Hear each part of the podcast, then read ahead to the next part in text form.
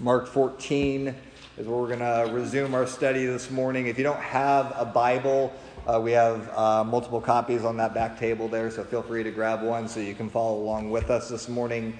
Uh, we're picking up where uh, Chris uh, left off last week, so we went through the first 11 verses of Mark 14 last week. We're picking up this week in verse 12 uh, with a really timely and a really uh, transitional passage for us in the whole gospel narrative. So, Mark 14 is where we're going to be. Um, if you have your Bibles open to there, go ahead and stand. We're going to read together from Mark 14. We're going to read verses 12 through 26 for our reflection this morning. So, starting in verse 12, Mark writes, And on the first day of the unleavened bread, when they sacrificed the Passover lamb, his disciples said to him, Where will you have us go and prepare for you to eat the Passover? And he sent two of his disciples and said to them, Go into the city, and a man carrying a water jar will meet you. Follow him, and wherever he enters, say to the master of the house, The teacher says, Where is my guest room? Where may I where I, I may eat the Passover with my disciples?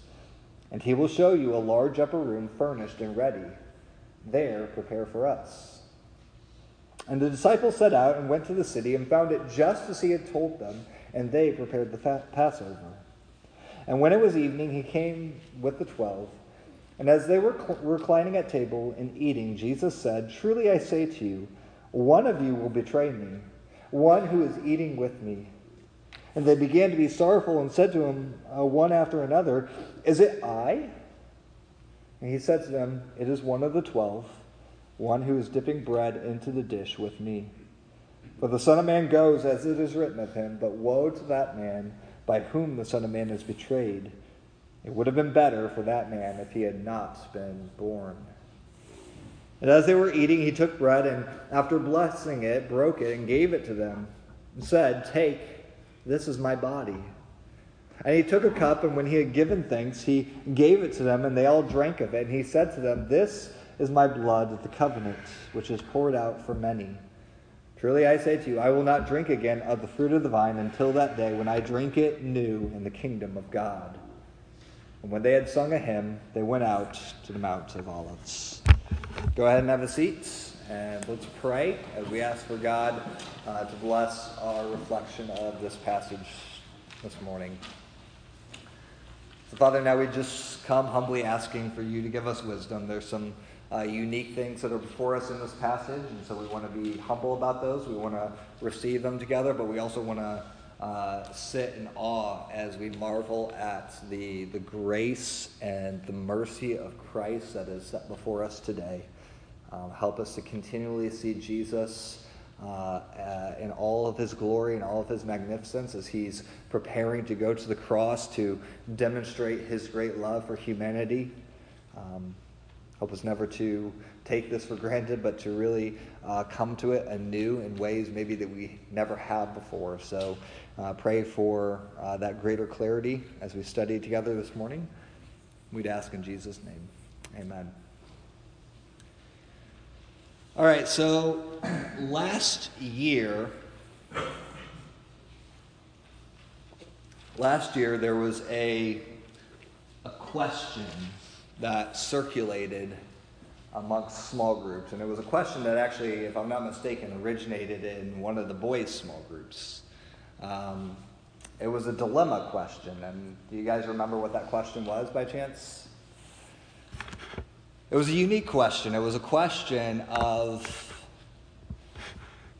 can you really call an animal a pet if you're eventually going to eat it? Do you guys remember this? I'm seeing some head shaking, right? Okay. Yeah.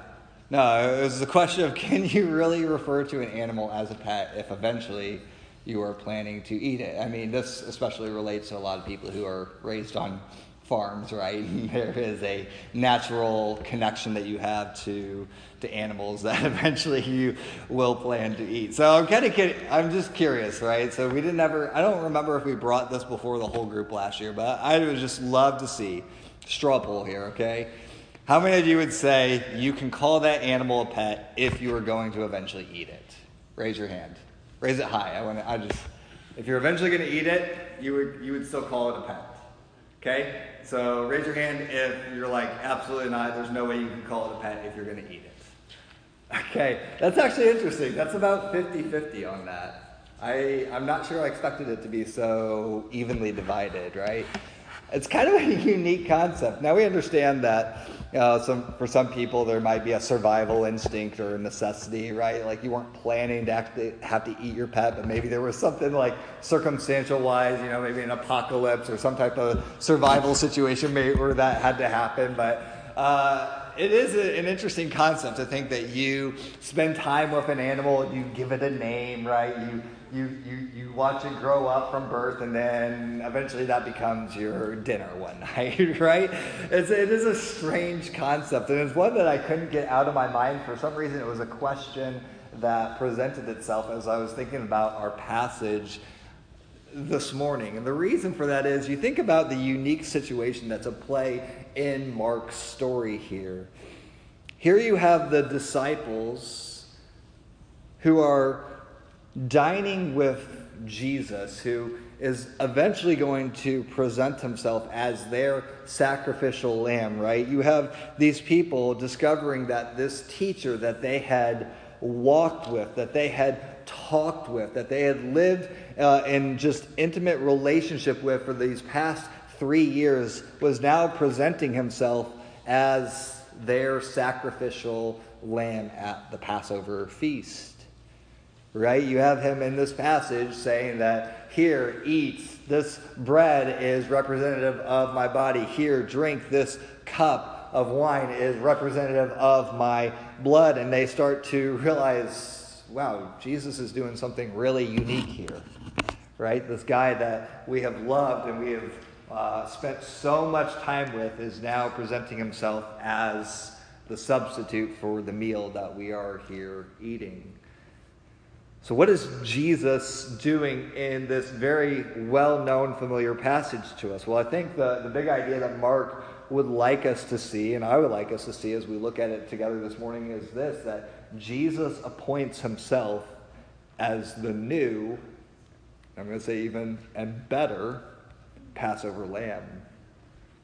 Jesus appoints himself as the new and better Passover lamb. This is uh, a very common passage, one that is familiar to most of us. It's one that's shared in all four of the gospel accounts. This is the, the Last Supper, the final meal that Jesus uh, shares together with his uh, closest of friends, his closest of followers here during this uh, important Passover week that he is celebrating with them in Jerusalem. And so we're going to unpack that a little bit together. We're going to go back through the story uh, understand some of the details that are going on, and then draw some uh, important thoughts for us to meditate on together. So, um, as we look at this, let's, let's break this passage up into three uh, different movements, three different scenes uh, together. I think the first scene that we see kind of unfolding for us uh, is them looking for a host for their feast.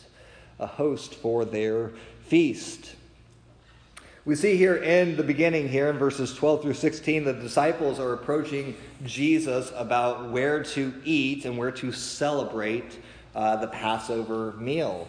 Uh, notice here that they connect it in verse 12 with the uh, day of the unleavened bread. It's the first day of unleavened bread. There's a, a very real sense where, like, well, I thought it was the Passover. Well, these two ideas went together, hand in hand. By, by first century uh, with Jesus and his disciples, the, the feast or the, the, the day of unleavened bread really became like the first seven days after the Passover. Uh, where they would remove all leaven from their households.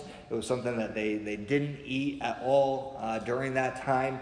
And those seven days kind of got tied into the first day of Passover that we see here. And so it almost became kind of like eight days. So these two things really go hand in hand together.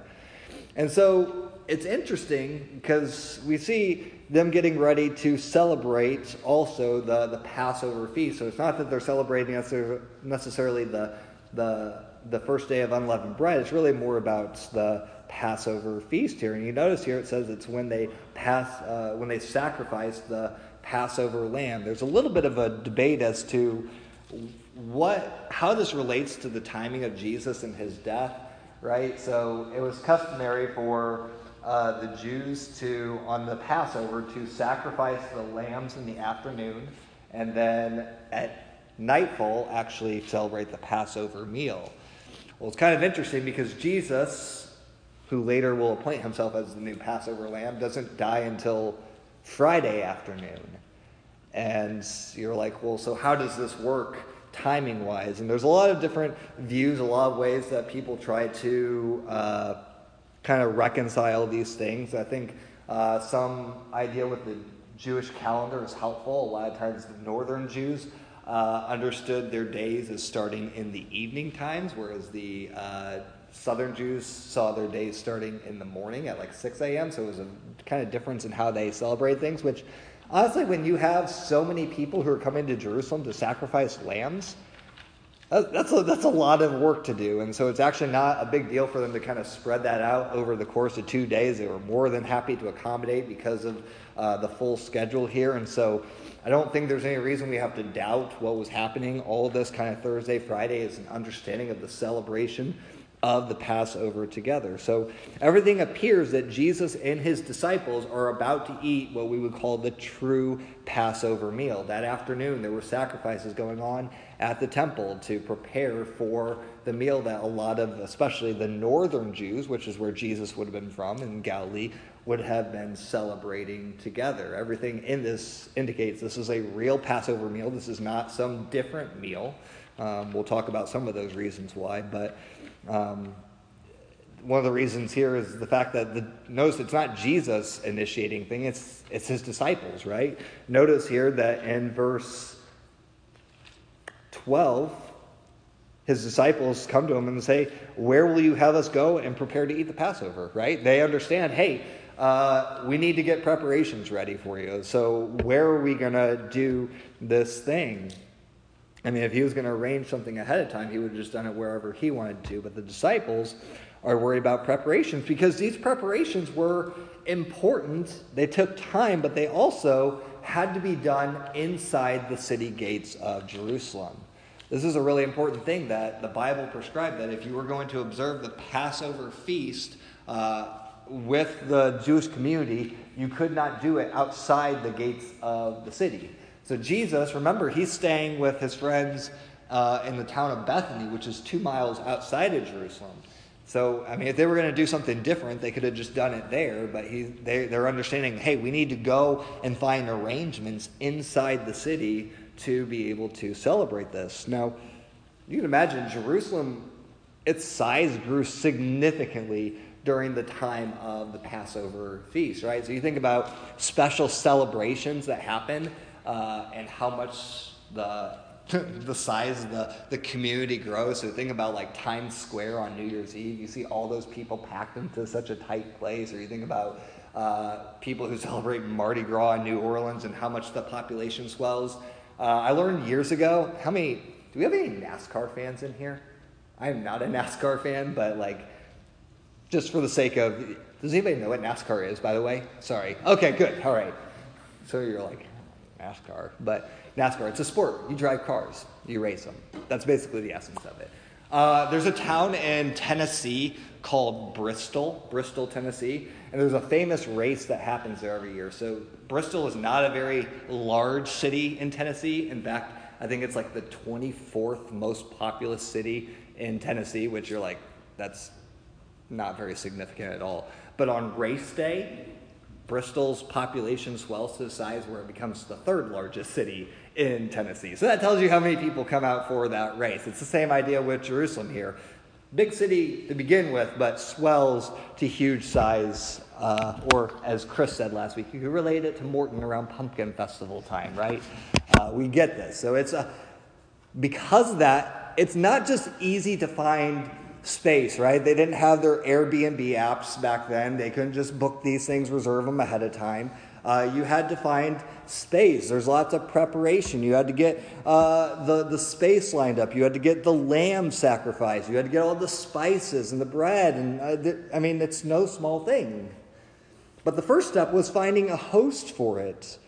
Uh, and it was Jewish practice, uh, especially if you lived in Jerusalem, to have your home ready for anybody during the Passover season. So I just think about that being a really unique thing. Like, that was just common. They understood that back then. But could you imagine today uh, just knowing that maybe, oh, what's one of our holidays? Like Independence Day, right? Something that's very uh, associated with America, right? Could you just imagine that around, uh, if you lived in like Washington, D.C., and you understood that, hey, when 4th of July comes around, uh, just be prepared to have your house ready for anybody to show up and dine with you, right? Like, our kind of natural individualistic American culture like chafes against that. We're like, ew, gross. Like, just have strangers show up at my house and just eat and do their thing.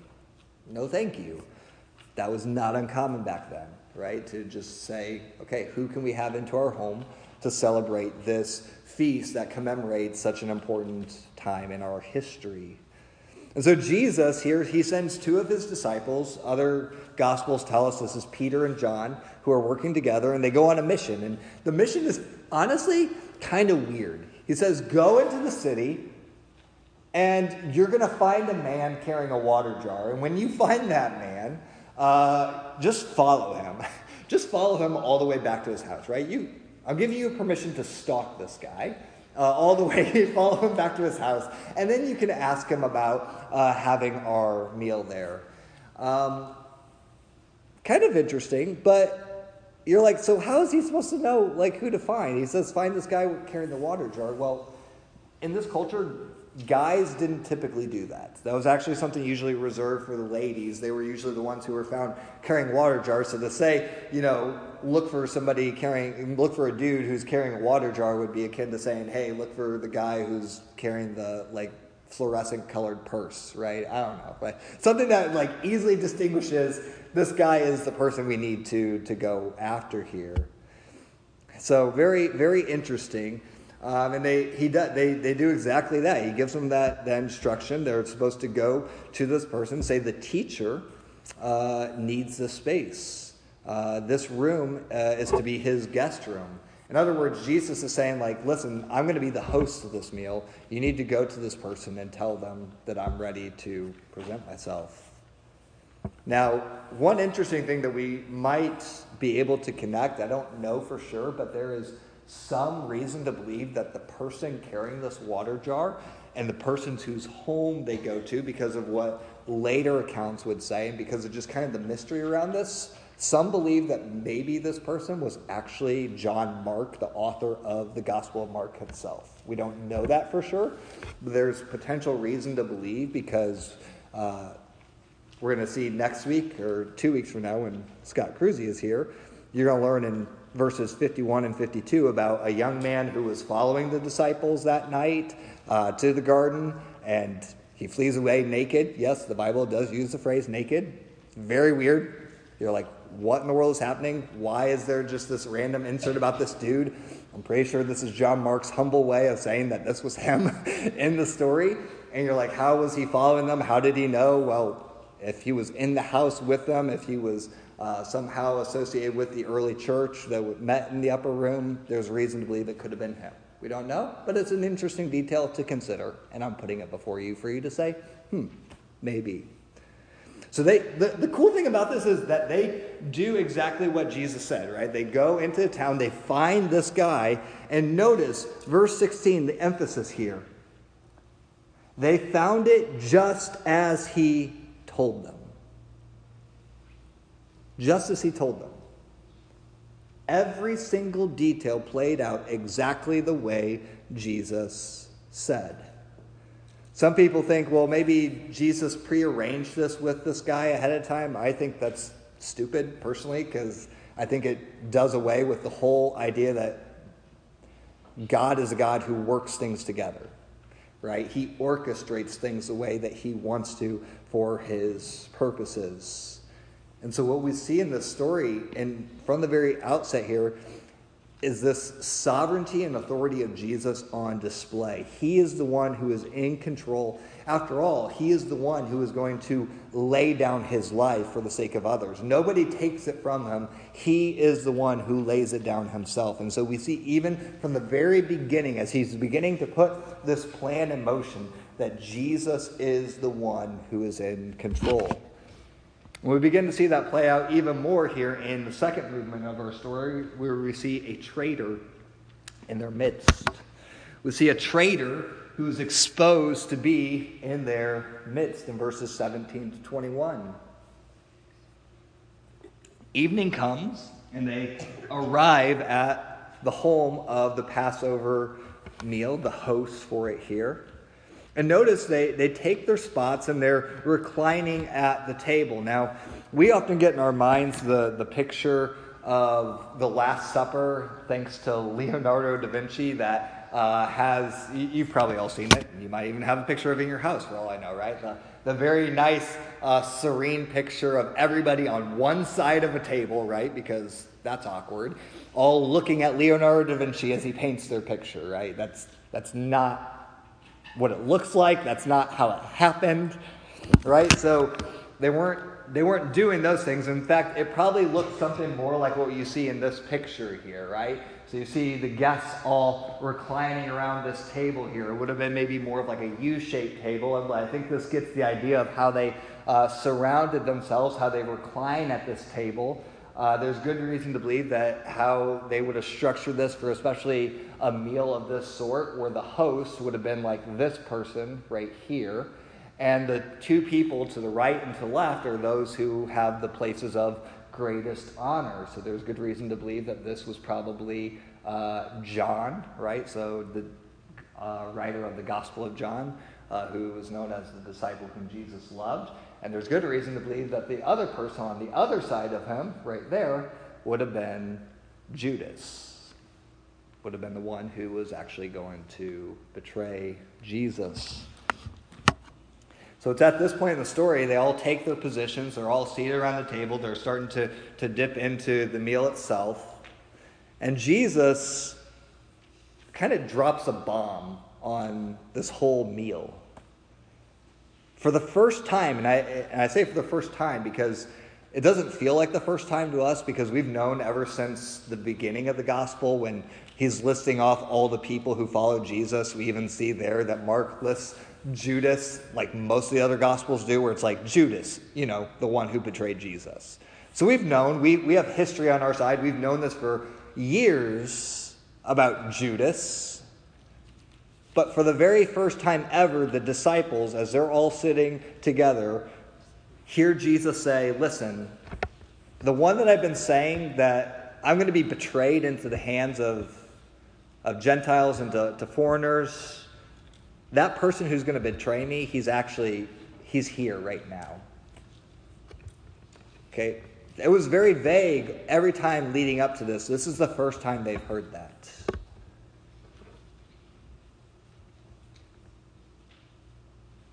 I mean, think about verse 19 says they began to be sorrowful, right? Like what a what a downer of a way to start celebrating the Passover meal together.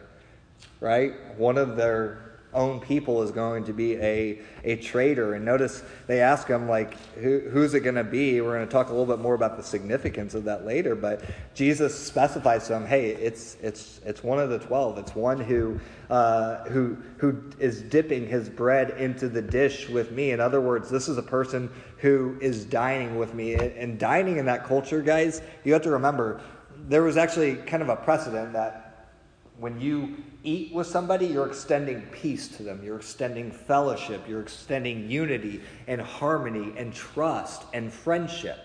Right? You don't betray the people that you're eating a meal with. And so that, that just stands in complete contrast. It flies in the face of anything that they would have done in that culture. This is Jesus' way of saying, like, listen, man, I, I had you at my birthday party. I, you, were, you were one of my closest allies, right? And you are one who is going to betray me. Now, Mark doesn't get into the details that some of the other gospel writers do, where Jesus eventually uh, sends Judas away. They don't even still understand what Judas is doing leaving. They think he's going to buy more food for the feast. Like, it's all still a mystery to them. And yet, verse 21 tells us that just like in the opening part of our passage, Jesus is the one who's in control here. Everything even though this feels like a complete twist in the plot to the disciples, Jesus is basically saying this is all unfolding according to God's plan. For the Son of Man goes as it is written of him, but woe to that man for whom the Son of Man is betrayed. It would have been better for that man if he had not been born. In other words, the fact that this is happening as it is written, you know, the Son of Man, the Son of Man is described in the Old Testament as one who is victorious, who is honored, who is glorified. And so we're like, well, where is it written that the Son of Man would do this? Well, the Son of Man doesn't, but the suffering servant, like what Isaiah writes about in Isaiah 53, the one who would be crushed for our iniquities, he does suffer. He does endure shame and scorn and betrayal by those who are close to him. And so, this traitor thing, even though it seems like a complete twist to them, was exactly what God was using to accomplish his purposes. Which leads us then, thirdly, to a change for their past, a change to their past in verses 22 to 26. And what happens next is what most have come to refer to as the institution or the start of the Lord's Supper, something that we still do in the, the church today.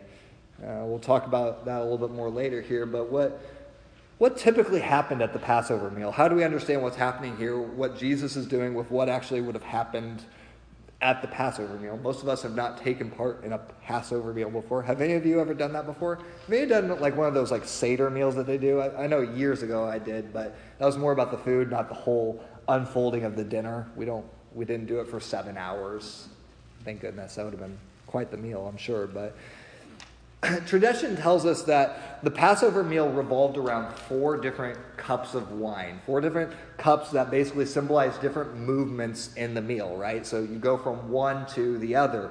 The first cup happened at the very beginning. So uh, everybody would arrive, and the host of the meal would, would bless uh, the cup uh, basically for the day that the Lord had given, blessing the Lord for the feast, kind of like you would do before you would start a meal together. And then they would drink the cup before the food would actually arrive. So, step one, that's how it happens.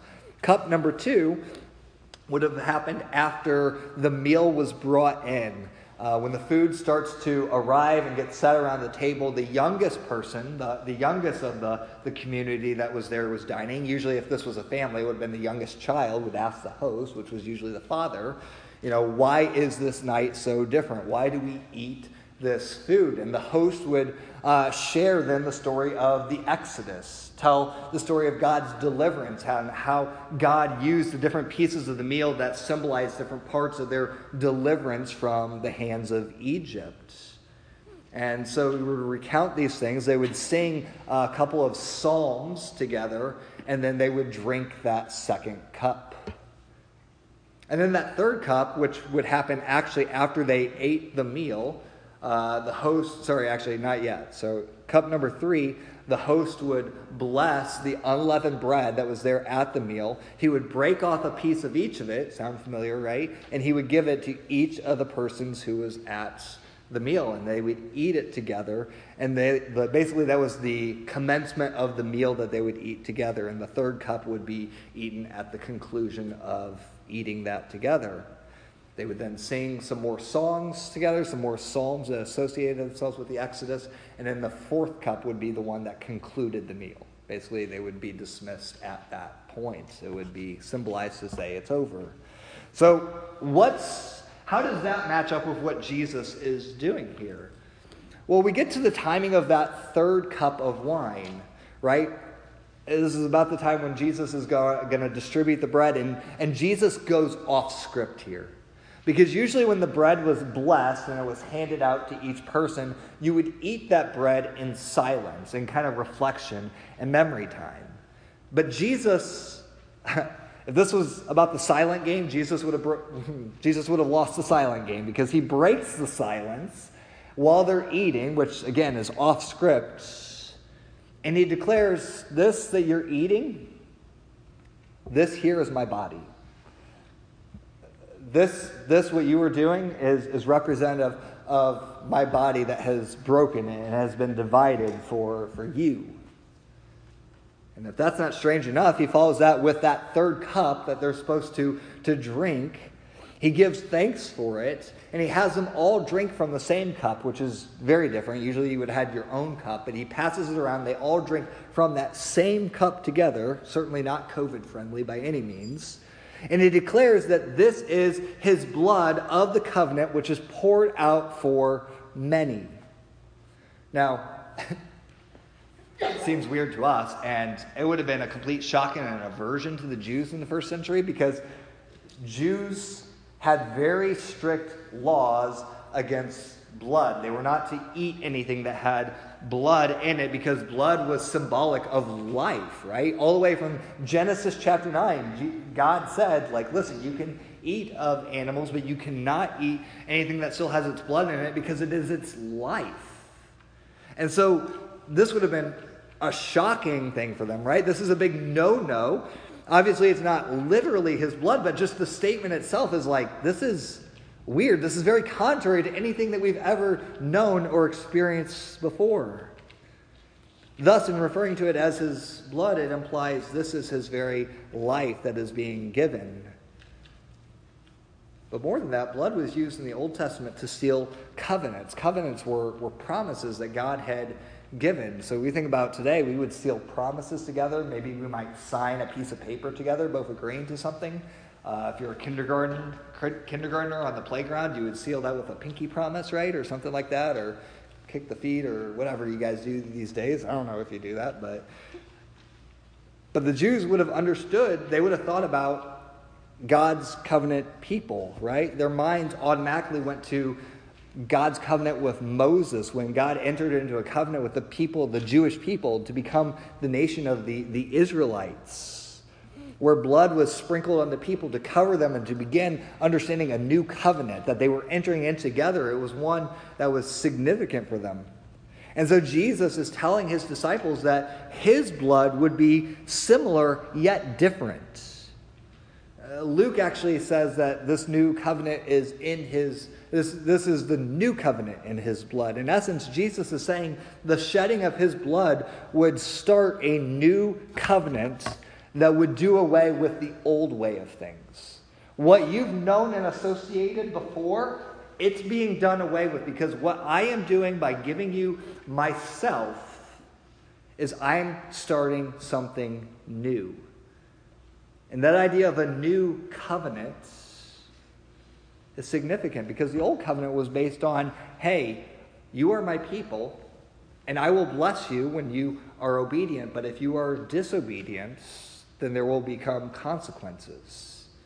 This new covenant was something that the prophets from hundreds of years before had uh, warned was going to come one day. One day, God was going to start a, a new covenant. He says, I will make a new covenant with the house of Israel not like the covenant I made with their fathers on the day when I took them by the hand to bring them out of the land of Egypt. My covenant that they broke, though I was their husband, declares the Lord. Verse 33 For this is the covenant that I will make with the house of Israel after those days. I will put my law within them, and I will write it on their hearts. A law not written on stone tablets, but a law that is written on the hearts, something that is a true change. As Ezekiel puts it, I will give them a, a heart of flesh that is soft and, and knows the Lord, not one that is hard towards him.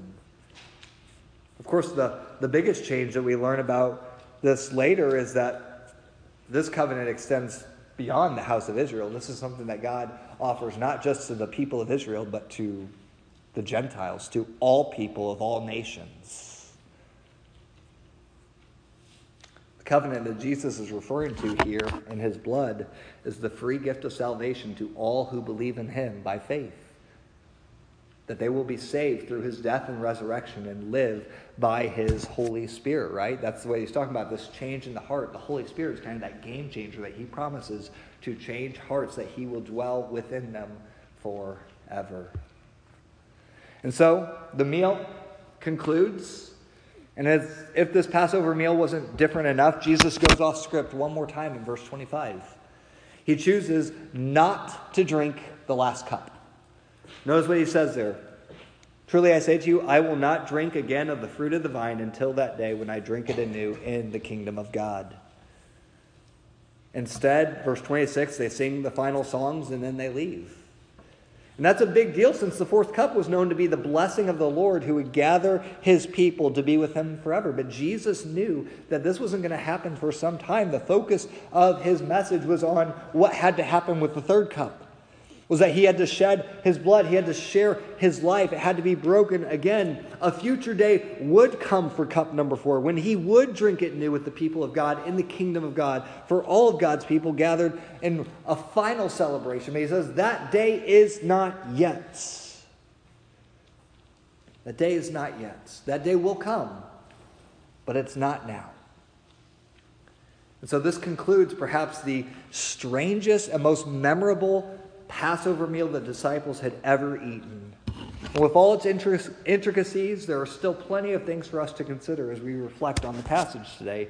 The first of which we begin by understanding that as we look at the life of Judas, I think this is so important for us as we think about what Jesus said with, G- with Judas here at this meal.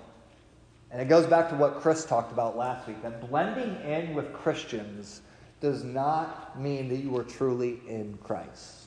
Right? There's a huge difference there. In fact, there's a huge danger in trying to blend in. This is kind of that difference between being by Christ and being in Christ. To be by Christ implies proximity, meaning you're around Jesus, you're around his people, you associate with him. But that doesn't mean you have relationship with him. To be in Christ, as the Bible describes it, means that you are truly united to Jesus in faith and trust and obedience and submission to him. This was the, again, the first time Jesus said there was a traitor in their midst. And guess what? Not a single disciple, listen, not a single disciple suspected Judas. This is one of the most mind blowing things to me that I've, as I've studied the Bible over the years. And because we always know who the traitor is, we think to ourselves, well, why wasn't it obvious? I mean, Judas is this really bad guy, obviously, except for the fact that it wasn't obvious. It wasn't obvious. Here's, here's the kicker for you every single one of the disciples suspected themselves before Judas. It's not like Jesus said, Hey, one of you guys is going to betray me. And they're like, Obviously, it's Judas. We all know this Jesus. It's, he's the likely choice. Or Peter, right? Because Peter's always opening his mouth, right? Like they're not they're not quick to point the finger at others, which is funny because they always were quick to point the finger at others until this moment, and then they're like, well, surely it's not me, right? Like, it's, it's surely not me. They all suspected themselves before Judas. That tells us that Judas played his part incredibly well. He blended into the Christian crowd.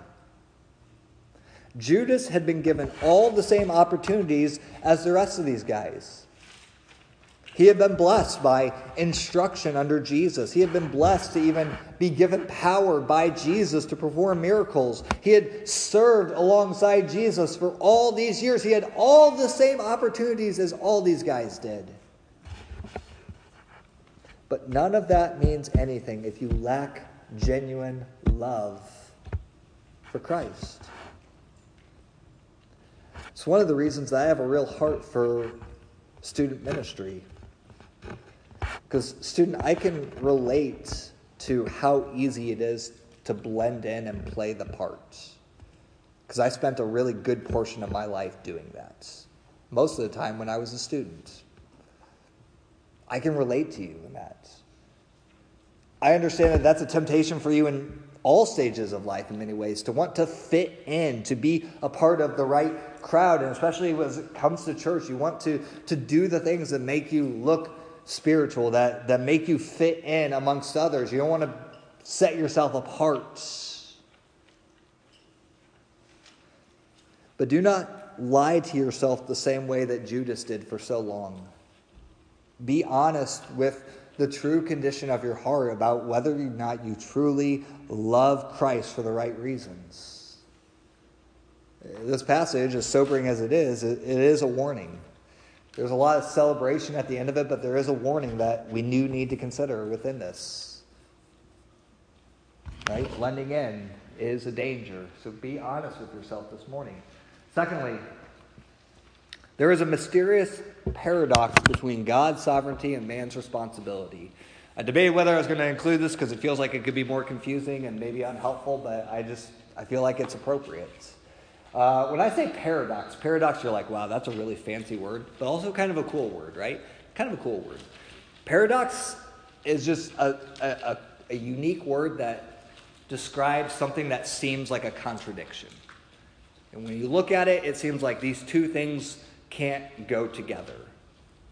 Uh, we see this, I think, at play in verse 21, where we see about Judas that it says that this was something that was written about that the Son of Man would be betrayed, who would be handed over.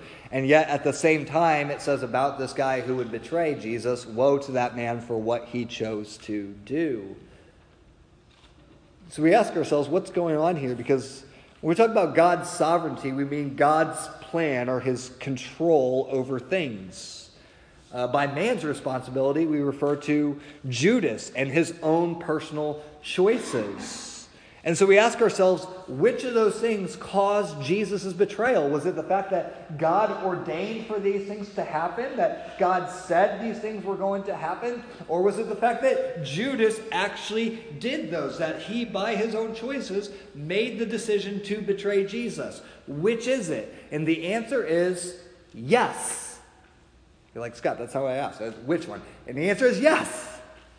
It's both.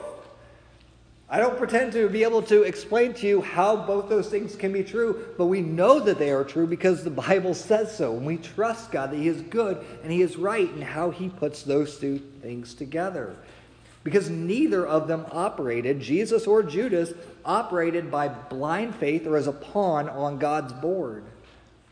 The Bible is clear that Judas made his choices, that he determined to make his own sinful choices manifest. Nobody else was responsible for this. And yet, at the same time, God, in His infinite wisdom and His infinite providence, uses such choices to accomplish His purposes, even turning the worst evil in human history yes, the betrayal of God's Son and His crucifixion into our greatest good. And, student, the same is true still today as it relates to both our salvation and judgment, right? The Bible says very clearly that you are to repent and to believe, and yet we still understand that salvation is a work that God Himself can only accomplish in your hearts. They are two things that the Bible holds open handedly as they are both true. And there is a mystery to that. But it does not remove the part on your end of what you are called to do and what God is actually doing as well.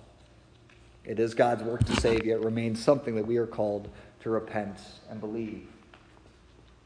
Thirdly, communion.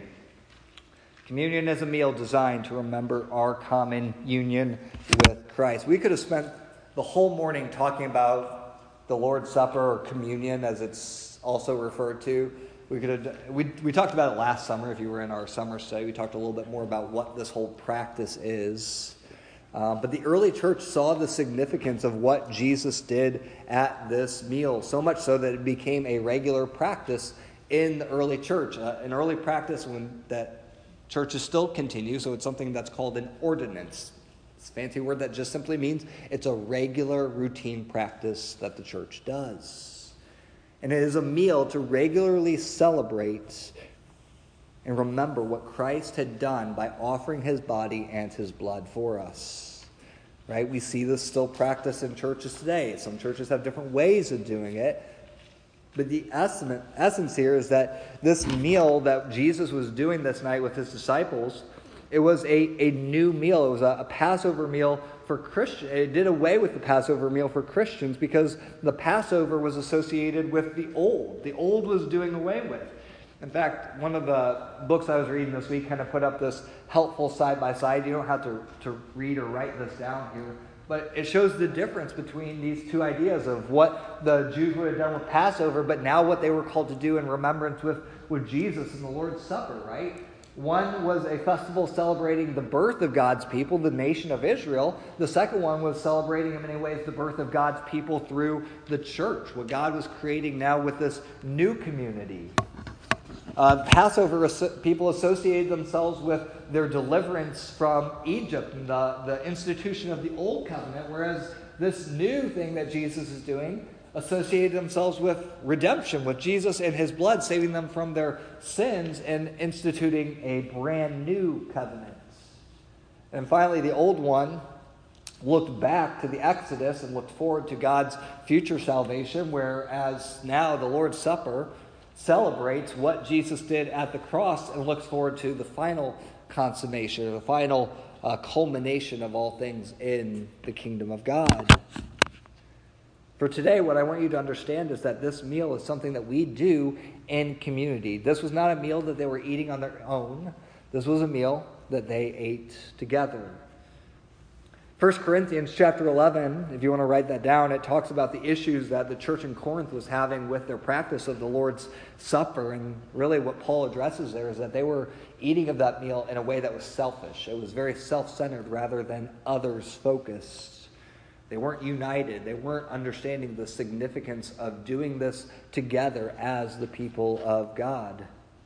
And while it is certainly a time of looking inward at yourself and reflecting on your own life, I think what this meal reminds us of is also it's a time for you to look around and to remember that this is a community meal, that we are all in this together, that God did not give you an individual mission, but He commissioned people together, that you are an army together doing this thing called the Christian life in community, not on your own, but with brothers and sisters by your side. Last few will go quickly here, but fourth, Jesus is the Lamb of God who takes away the sins of the world. This was the statement that John the Baptist made in uh, the Gospel of John, John 129, if you want to write that down. But it's interesting that from the very beginning of Jesus' ministry, he was identified as the Lamb. He was identified as the Lamb. It wasn't, it just wasn't until this very moment that things began to be fully realized.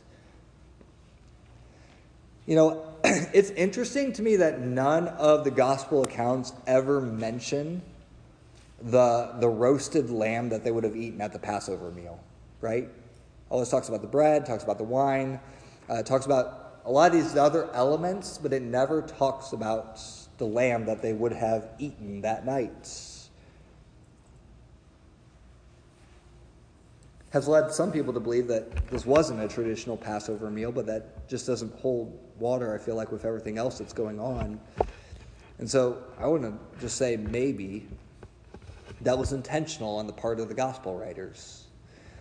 Maybe one of the reasons the gospel writers didn't include that detail was to put our focus and gaze on the true and better Passover lamb that was truly at the feast that night. To see Jesus for who he really was as the Lamb of God who takes away the sins of the world.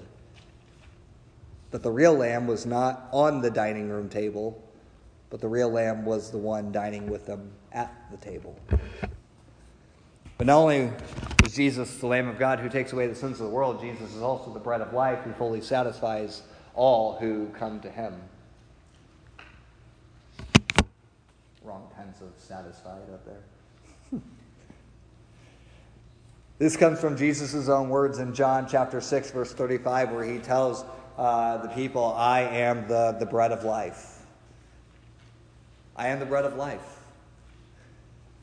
We see this connection to what Jesus says at the Last Supper when he distributes the unleavened bread. And he says, This, this bread is my body that is broken for you. Perhaps it reminded the disciples of what Jesus had said earlier in his ministry that he himself was the bread of life. Back then in John 6, when this was happening, people were coming to Jesus for physical bread. This comes on the heels of Jesus having just performed the miracle where he uh, fed the 5,000. Everybody had more than enough bread. People were so excited. They were all like, Jesus is king. Jesus is awesome. Let's go to Jesus for the bread. They wanted all the physical benefits of Jesus. But Jesus wanted to remind them when he makes this statement that he was the bread of life, he wanted to remind them that physical bread can never fully satisfy. You eat physical bread, you're going to be hungry again. You're reminded that too. Satan in the wilderness, right? Man does not live on bread alone. You eat a bread, which is good, and you need it, you will hunger again.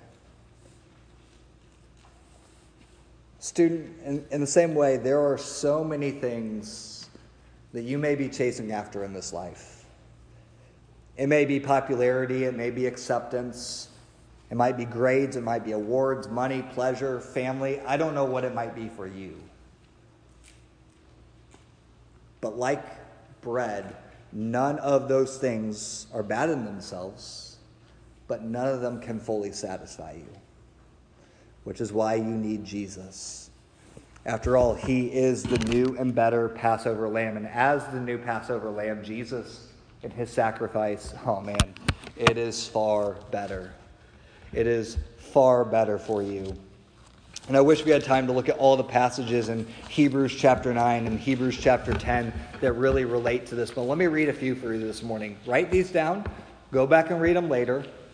Hebrews 9, verses 11 to 15. Notice this is what the writer of Hebrews says. He says, But when Christ appeared as the high priest of the good things that have come, then through the greater and more perfect tent, not made with human hands, that is, not of this creation, he entered once for all into the holy places, not by means of the blood of goats or calves, but by means of his own blood, thus securing an eternal redemption. For if the blood of goats or bulls and the sprinkling of defiled persons with the ashes of a heifer sanctify the purification of flesh, how much more will the blood of Christ, who through the eternal Spirit offered himself without blemish to God, purify our conscience from the dead works to serve the living God. Therefore, he, Jesus, is the mediator of a new covenant, so that those who are called may receive the promised eternal inheritance, since a death has occurred that redeems them from the transgressions committed under the first covenant. He would go on to say in chapter uh, 10, verse 4 For it is impossible for the blood of bulls and goats to take away sins. In verse 9, he does away with the first in order to establish the second, and by that we will, we, or sorry, by that will we have been sanctified through the offering of the body of Jesus once and for all. How do these passages show us that Jesus' sacrifice is far better for us? The language speaks for itself. It is final, it is definitive, it is complete once and for all. It doesn't happen again. It doesn't have to keep happening in order for it to stay permanent. Student, if you are united to Jesus by faith, his, his death has saved you forever. There is now no more condemnation, there is no more punishment for you. It also means that you don't have to do penance or to do good works to maintain that relationship when you mess up, you don't have to beat yourself up. You don't have to punish yourself for your own sin. You can simply look to the cross and remember that your Passover lamb died to secure your place. As we close, I'm reminded of the song that we have sung at Ascend Camp many years ago. The line says this it is finished. He has done it. Let your weary heart rejoice, for our redemption is accomplished. That's the new and better Passover lamb that we have in Christ. So, Father, thank you for our time reflecting on this passage this morning. Thank you for your grace to, to put it before us, to remember all the blessings that we have in Jesus. So please encourage our hearts this morning. Help us to run to Christ, who is the Lamb who takes away the sins of the world, who is the bread of life, who fully satisfies us. Lord, nothing else in this world can do that. So help us run to Jesus today. We ask in Jesus' name. Amen.